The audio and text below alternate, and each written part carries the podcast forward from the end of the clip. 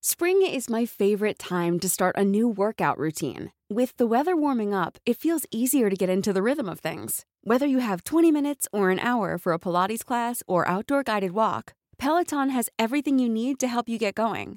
Get a head start on summer with Peloton at OnePeloton.com.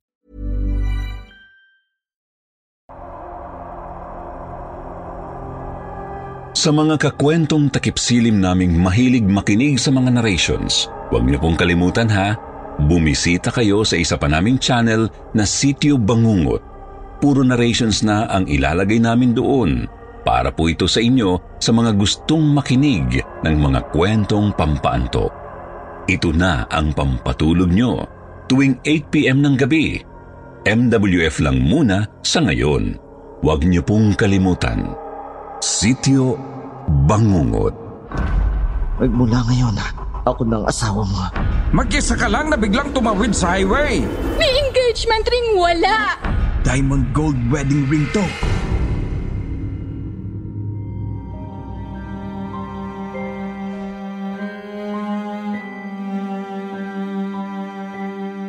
Dear Sir Wilmore, ako po si Josebeth. Isang single parent. Ang kwento ko pong isishare sa inyong lahat ngayon ay ang malagim na sinapit ng kaisa-isa kong kapatid na si Gilbert. Bunso si Gilbert, Sir Wilmore. Magabata pa lang kami ay palagi na siyang pinapagalitan ng mga magulang namin dahil sa kakaiba niyang maangas na pag-uugali. Tamad siyang mag-aral, maagang natutong manigarilyo at uminom. Napabarkada sa mga adik noong high school, kaya maagang natutong magnakaw.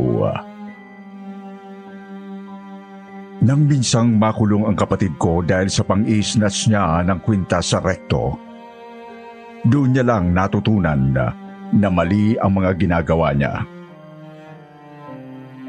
Ilang buwan siyang nakulong bago siya pinansahan ng tatay namin. Diretsong rehab si Gilbert noon. 2 taon bago siya tuluyang nakalabas at nagbago. Sa loob ng rehabilitation center ay may naging matalik siyang kaibigan, si Jobert. Si Jobert na dati ring basag ulo at adik ang siyang nagpakilala sa kapatid ko sa isang magandang babae na si Rosie.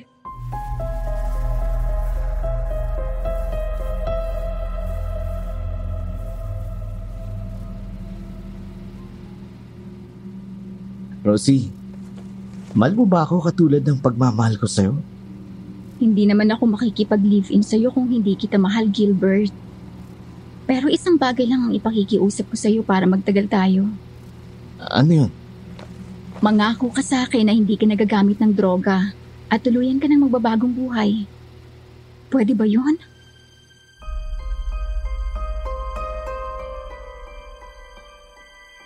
Pero may mga bagay na hindi talaga magbabago, Sir Wilmore. May mga tao na kahit anong gawing pagbabago ay lalabas at lalabas pa rin ang totoong ugali at kalooban nito. Sa 5 taong pagsasama ni na Gilbert at Rosie ay hindi sila nagkaanak.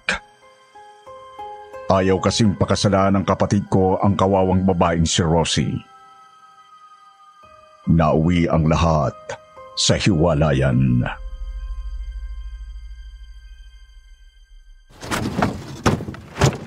Ayoko na! Lumayas ka na sa bahay ko! Wala ka nang alam gawin kundi bumarkada, uminom, tumambay, magdamag sa bahay ng mga tropa mo! Rosie, sandali lang! Mag-usap tayo! Huwag mo namang itapon ang damit ko sa labas! 5 taon! 5 taon ako naghintay na mag-propose ka sa akin ng kasal, pero ano? Wala!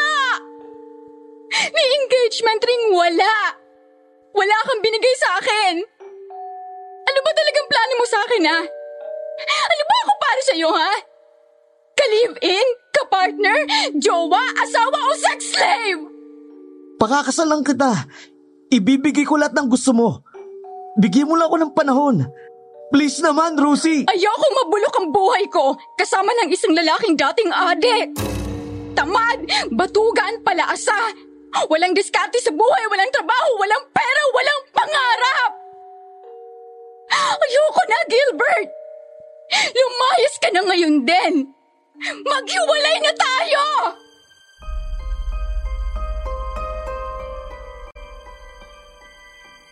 Para raw pinagsakluban ng langit at lupa ang kapatid ko nang makipaghiwalay sa kanya ang babaeng minahal niya. Sa bahay ko tumira ang kapatid ko noon. Halos mabaliw siya sa kaiisip kay Rosie. Hindi niya matanggap ang lahat, lalo na nang matuklasan niya na niligawan ng best friend niya sa rehab na si Jobet, ang babaeng gusto niyang pakasalan. Sinagot agad ni Rosie si Jobert at nagsimula itong magsama agad nang mag-propose si Jobert ng kasal sa dating ka-live-in ng kapatid ko. Nagalit si Gilbert sa kaibigang si Jobert. Sinugod niya ito isang araw at pinagbubugbog dahil sa selos.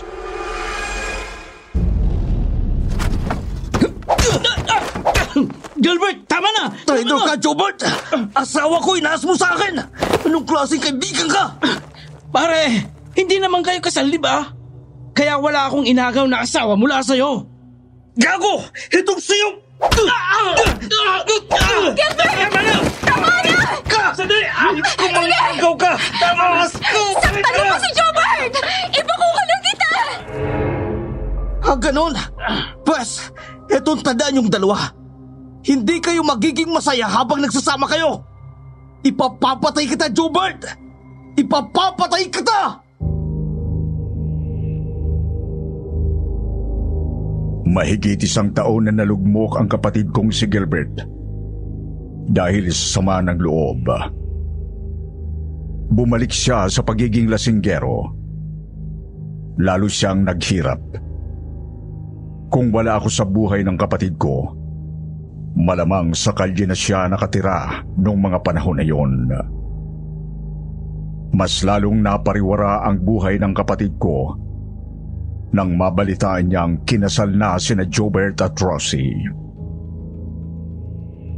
Marangyang kasal sa isang cathedral sa Maynila at kumalat ang balita na mamahalin raw ang wedding ring na niregalo ni Jobert sa asawa nitong si Rosie.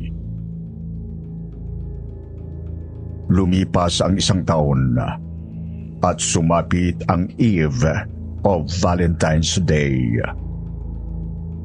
February 13, bago maghating gabi.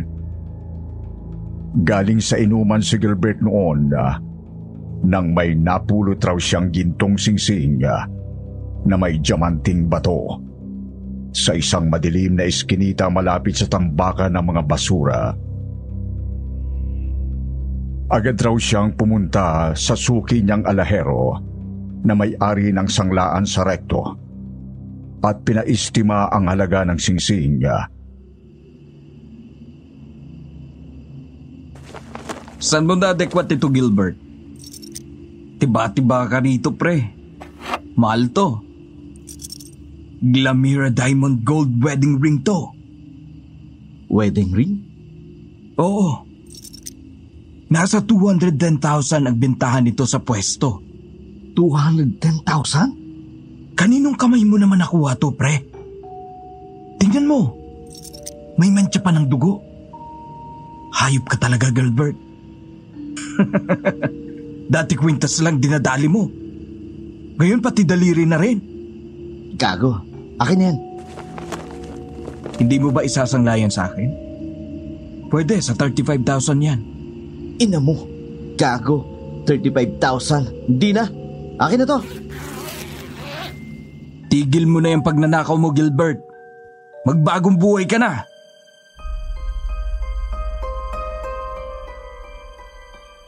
Dala siguro ng sobrang kalasingan Naisipan ni Gilbert na puntahan si Rosie ng gabing yon. Sabi ng kapatid ko, nadatnan niya raw si Rosie na umiiyak at balisa sa bagong bahay nito sa Quezon City.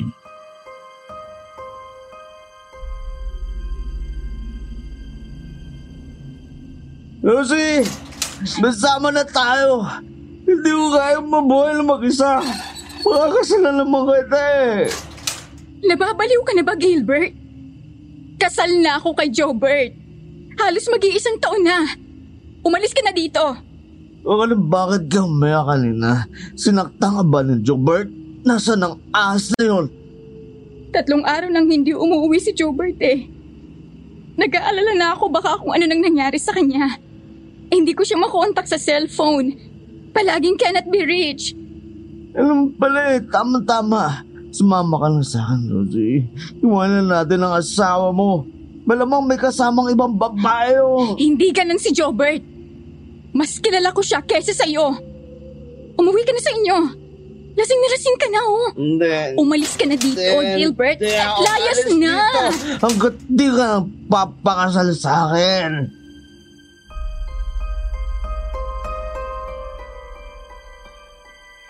Inilabas ni Gilbert ang mamahaling wedding ring na nadampot niya sa kalye at lumuhod sa harapan ni Rosie bago nagsabing,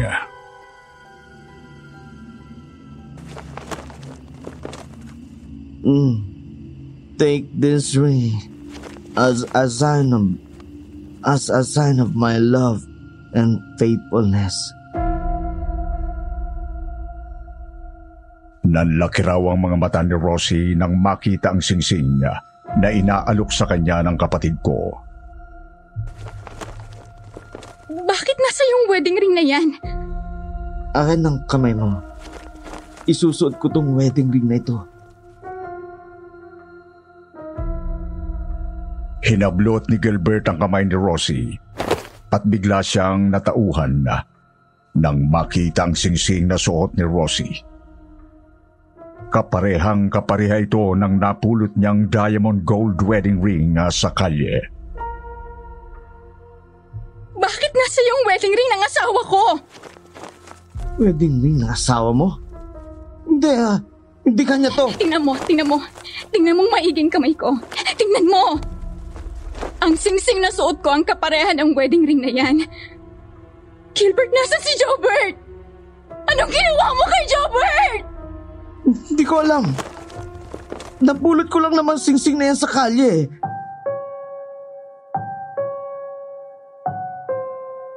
Hinablot ni Rosie ang wedding ring at pinagmasdan itong maigi. Napasigaw ang babae nang makita ang mancha ng dugo sa wedding ring.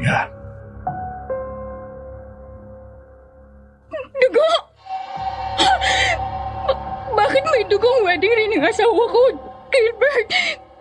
Hindi sa kanyang wedding ring na yan! Akin na yan!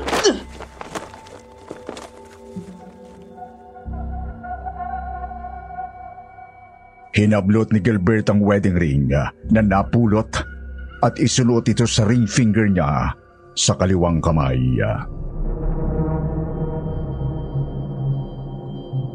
Magmula ngayon, ako ng asawa mo. Tandaan mo yan, Rosie.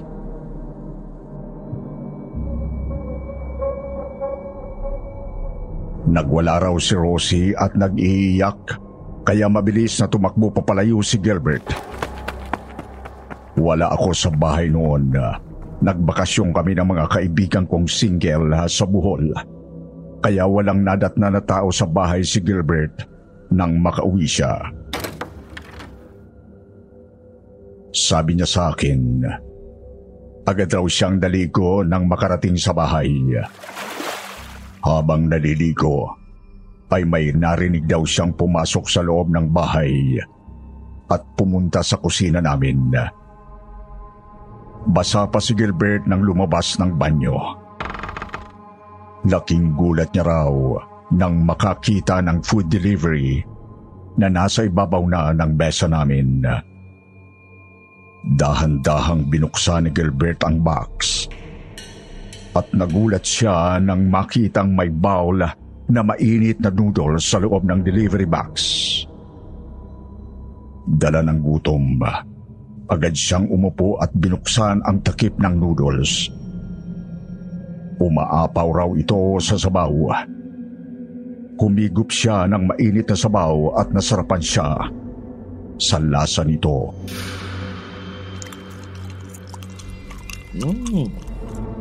Sarap. Sino kayo nagpadala nito?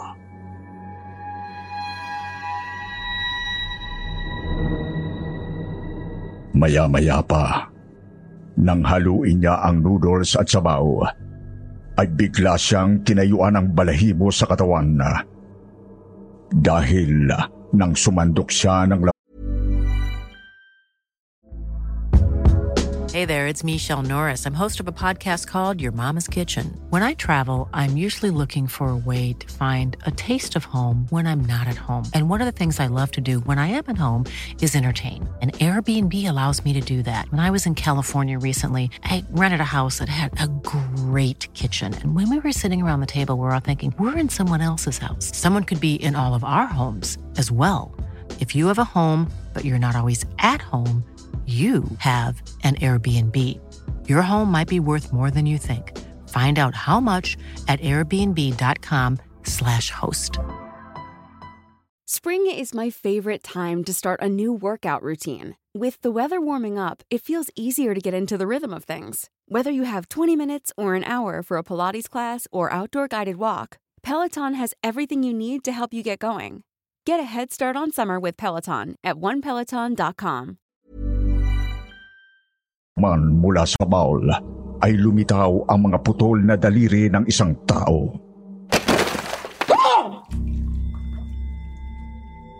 Nalaglag siya sa upuan sa sobrang takot. Mabilis raw siyang nagbihis at tumakbo papalabas ng bahay.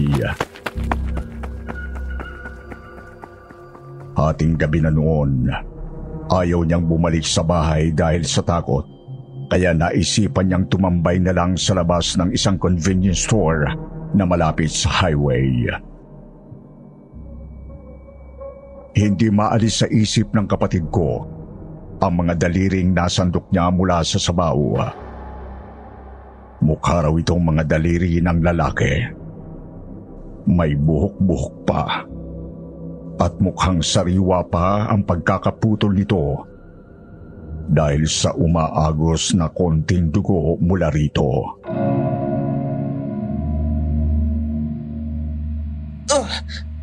Ano ba itong nangyayari sa akin? Lasing ba ako?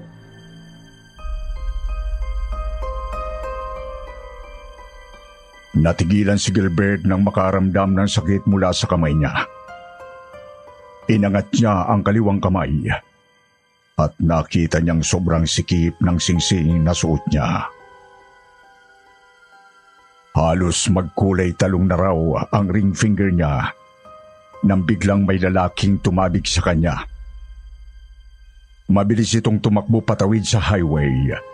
Sumisigaw habang hawak ang kaliwang kamay na putol ang mga daliri.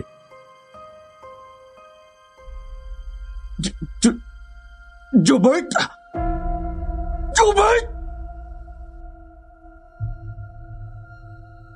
Lumingon raw sa kanya ang lalaking putol ang mga daliri habang nasa gitna ng highway. Gilbert! Anong nangyari sa kamay mo? Sandali lang! Mabilis na hinabol ni Gilbert si Gilbert. Pero isang humaharurot na taxi ang biglang nakatabik sa kanya. Tinamaan siya ng bumper nito at humagi siya sa poste. Mabilis na bumaba ang taxi driver para tulungan raw siyang tumayo. Roy! Nasaktan ka ba? Si Gilbert! Habulin mo si Gilbert! Sinong Gilbert? Yung lalaking putol ang daliri na tumawid ng highway. Hinahabol ko siya pero sinagasaan mo naman akong ayop ka. Hindi kita sinagasaan. Akala ko magsusuicide ka. Tumatakbo kang mag-isa. Gago. Hindi mo ba nakita yung lalaking nakapolong puti na duguan ng kamay? Duguan ng kamay? Wala kang hinahabol, pre. Mag-isa ka lang na biglang tumawid sa highway. Nakainom ka ba?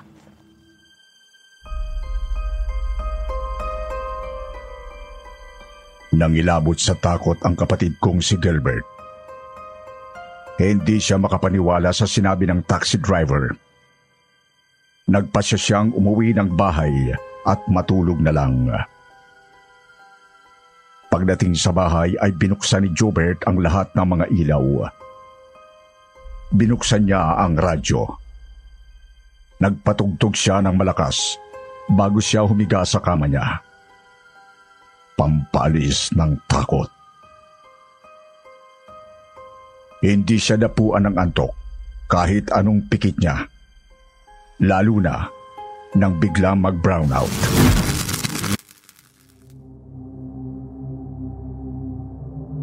Tumigil raw ang paghinga niya nang biglang mawala ng kuryente. Sinilip niya ang orasan. 4:00 pa lang ng madaling araw. Ilang minuto siyang hindi gumalaw mula sa pagkakahiga. Pinilit niyang labanan ang pagkatakot at pagkabalisa ng biglang... Oh. Sino yan? Nahintakutan si Gilbert nang ma-realize niyang hindi galing sa pintuan ng kwarto ang katok. Oh.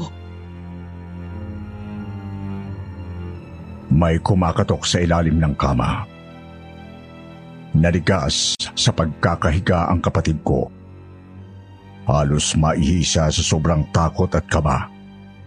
Ayaw tumigil ng pagkatok. May tao ba dyan sa ilalim ng kama? Nilamong bigla ng katahimikan ang buong kwarto. Marahang bumangon si Gilbert sa kama at nanginginig na dumukwang sa ilalim ng kama para tingnan kung ano o sino yung kumakatok mula sa ilalim. Lantao, akala ko kung ano na.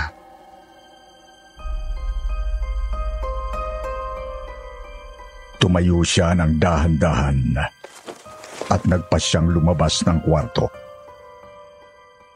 Kinapa niya ang pintuan sa gitna ng dilim. Nang mahawakan niya ang doorknob, ay natigilan siya nang may mahawakang malapot na likido sa pihitan ng pinto. Dahan-dahan niyang inamoy ang likidong nahawakan. Malapot raw ito at malansa. Dugo! Isa-isang may mga pumatak na bagay sa ulo ni Gilbert. Nang kapain niya kung ano yung parang hugis hotdog na pumatak sa ulo niya, ay napasigaw raw ang kapatid ko. 5 daliri ang isa-isang nalaglag sa ulo niya, at nang tumingala siya, nakita niya nakadipa sa kisame ng pintuan si Jobert. Nakanganga ito, namumuti ang buong mukha. Luwa ang mga mata at tumutulo ang pinaghalong dugo at laway mula sa bunganga. Isang malakas na bulong sa kaliwang tenga niya ang nagtulak sa kanyang tumakbo papalabas ng bahay. Ibalik mo ang singsing ko. Wala akong kinalaman sa singsing mo. Layuan mo ko! Yeah! Sa pagmamadaling makalayo mula sa bahay ng kapatid ko, ay nabangga niya ang tila matagal na raw na nakaparadang taksi sa harapan ng bahay namin. bumusina ang driver at natigilan si Gilbert sa kasisigaw. Sir! Sir! Sandali lang! Hindi pa po kayo nagbaba... Ikaw? Hindi ba't ikaw yung... Anong ginagawa mo dito sa labas ng bahay ko? Nagkita muli si Gilbert at yung taxi driver na muntik na makasagasa sa kanya sa highway. Bumaba ang taxi driver at kinausap siya. Ano kailangan mo sa akin? Bakit ka nandito? Dito ka ba nakatira? Oo. Bakit? Dito kasi nagpahatid yung lalaking nakapolong puti at itim na pantalon. Mukhang may malalang sugat sa kaliwang kamay. Puro dugo eh. Diyan pumasok sa loob ng bahay ninyo. Hindi pa nagbabayan eh. Hindi pa lumalabas simula nang ihatid ko rito. Tinanong mo ba ako anong pangalan niya? Oo. Pero ayaw sumagot. Hindi nagsasalita. Halika, ihatid mo ko sa Quezon City. Ha? Sadali. E paano yung bayad sa metro ko? Hindi na bumalik yung kasama mo sa bahay? Wala akong kasama sa bahay! Nangilabot raw sa takot ang taxi driver. At hindi raw ito nakapagsalita pa nang paharurutin papalayo ang taxi niya. Hindi na nagdalawang isip pa ang kapatid ko, Sir Wilmore. Mabilis siyang nag-commute papunta sa bahay ni Rosie at doon naabutan niya ang dating ka-live-in na nakadamit pangluksa.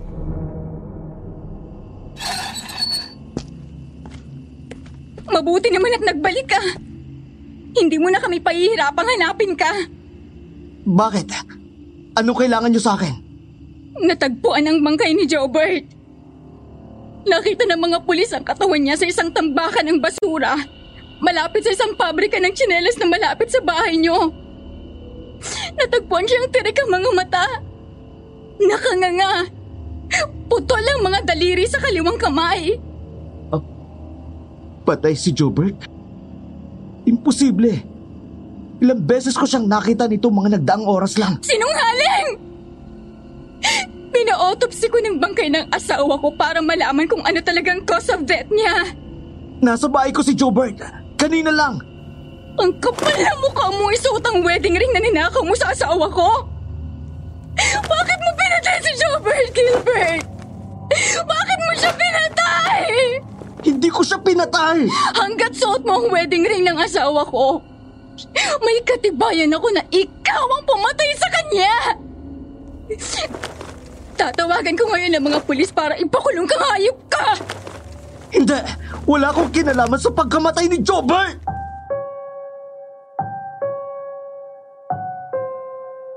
Pilit raw na tinanggal ni Gilbert ang suot nitong wedding ring ni Jobert. Pero habang tinatanggal niya ito, ay lalo itong pasikip ng pasikip sa ring finger niya.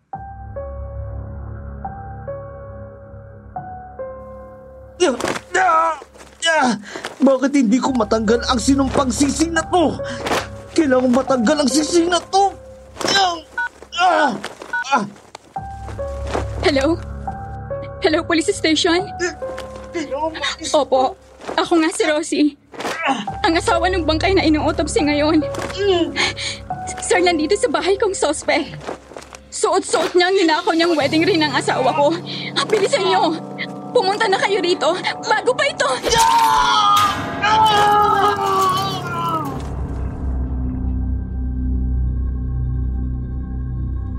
Pinutol ni Gilbert ang ring finger niya gamit ang malaki at matalas na chopping knife ni Rosie. Sumirit ang malapot na dugo at sa wakas nakawala na siya sa mahigpit na kapit ng wedding ring ni Jobert. Hindi ko pinatay ang asawa mo, Rosie. Hindi ako masamang tao. Hindi ako kriminal. Hindi!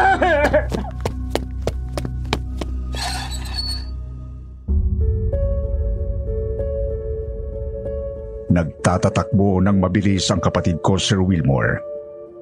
at nagpunta raw siya sa isang malayong probinsya. Kung saan man yon, hindi na niya sinabi sa akin. Lumipas ang halos 5 taon na napagtatago bago ko siya nakausap uli sa cellphone. Ikwinento niya sa akin ang lahat na nangyari sa cellphone, pero hanggang dun lang ang lahat.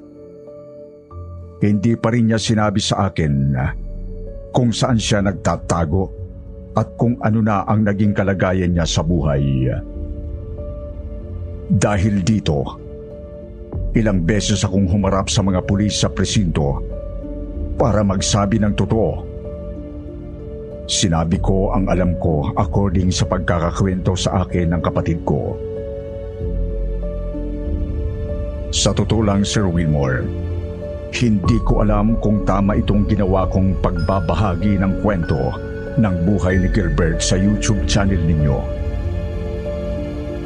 Hindi ko kasi alam kung buhay pa o patay na ang kapatid ko dahil hanggang ngayon, hindi ko na siya nakita at nakausap.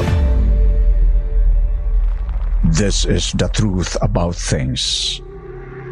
If you take something that isn't yours, it will never belong to you.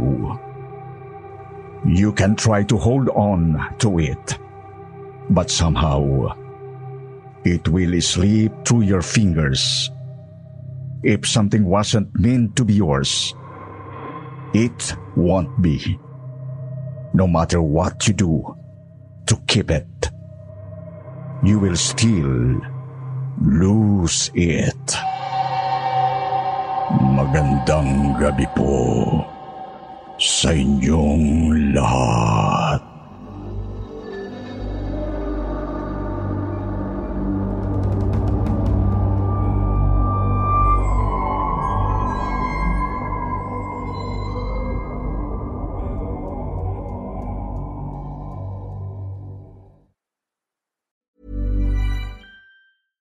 Imagine the softest sheets you've ever felt. Now imagine them getting even softer over time.